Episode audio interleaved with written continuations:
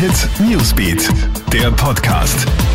Hi, Jeremy Fernandes hier vom Krone Hit Newsbeat und das ist ein News Update für den Freitagabend. Es ist nicht mehr lang bis zum 15. Mai, den Tag, an dem die Gastro wieder aufsperren wird.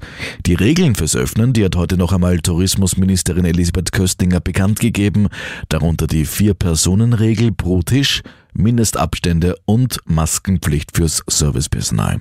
Klargemacht hat sie heute auch, dass es keine Registrierpflicht geben wird, aber dennoch der Appell von ihr, sich vorher anzumelden und für Planbarkeit bei den Betrieben zu sorgen. Kommt sie oder kommt sie nicht, die zweite Welle?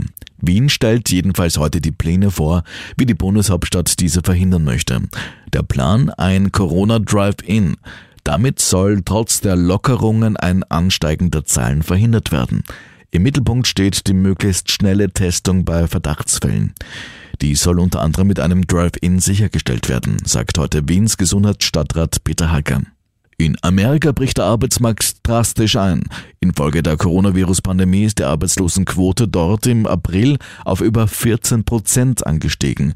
Das ist der höchste Wert seit Beginn der Aufzeichnung nach dem Zweiten Weltkrieg. Zum Vergleich, vor der Corona-Krise war die Arbeitslosenquote im Februar noch bei 3,5 Prozent. Und die Lufthansa will wieder abheben. Ab Juni sollen gemeinsam mit ihren Konzern-Airlines Eurowings und Swiss insgesamt 106 Ziele in Deutschland und Europa angeflogen werden. Über die Austrian Airlines, die ja auch Teil des Lufthansa-Konzerns ist, verliert man heute aber kein Wort.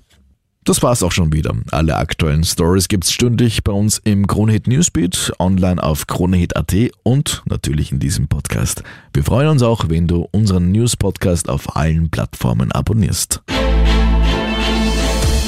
Kronehit Newsbeat, der Podcast.